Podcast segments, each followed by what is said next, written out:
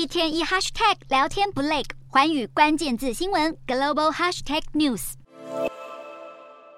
南韩在六月底爆发了一起婴儿藏尸冰箱案件，一名三十多岁的女性被指控疑似因为经济压力杀害了两名她分别在二零一八和二零一九年生下的婴儿，并且将他们的尸体存放在公寓的冰箱之内长达数年。而就在这起骇人听闻的事件爆发之后，南韩又有多位刚出生的婴儿传出遭到杀害或遗弃。由于接连发生多起杀婴事件，引发了南韩国内舆论的高度关注。当局于是从六月二十八号起开始排查幽灵婴儿的问题。根据南韩监察部门的数据发现，过去八年来有超过两千一百多名的婴儿下落不明。另外，南韩警察厅的统计则显示，截至七月七号，有关未进行出生登记的幽灵婴儿报案数量有高达一千零六十九件。他们正在对其中的九百多起进行调查，但其中已经有三十四名的婴儿确定死亡。根据南韩的专家调查指出，通常孕妇或其他家庭成员选择弃婴或杀害婴儿。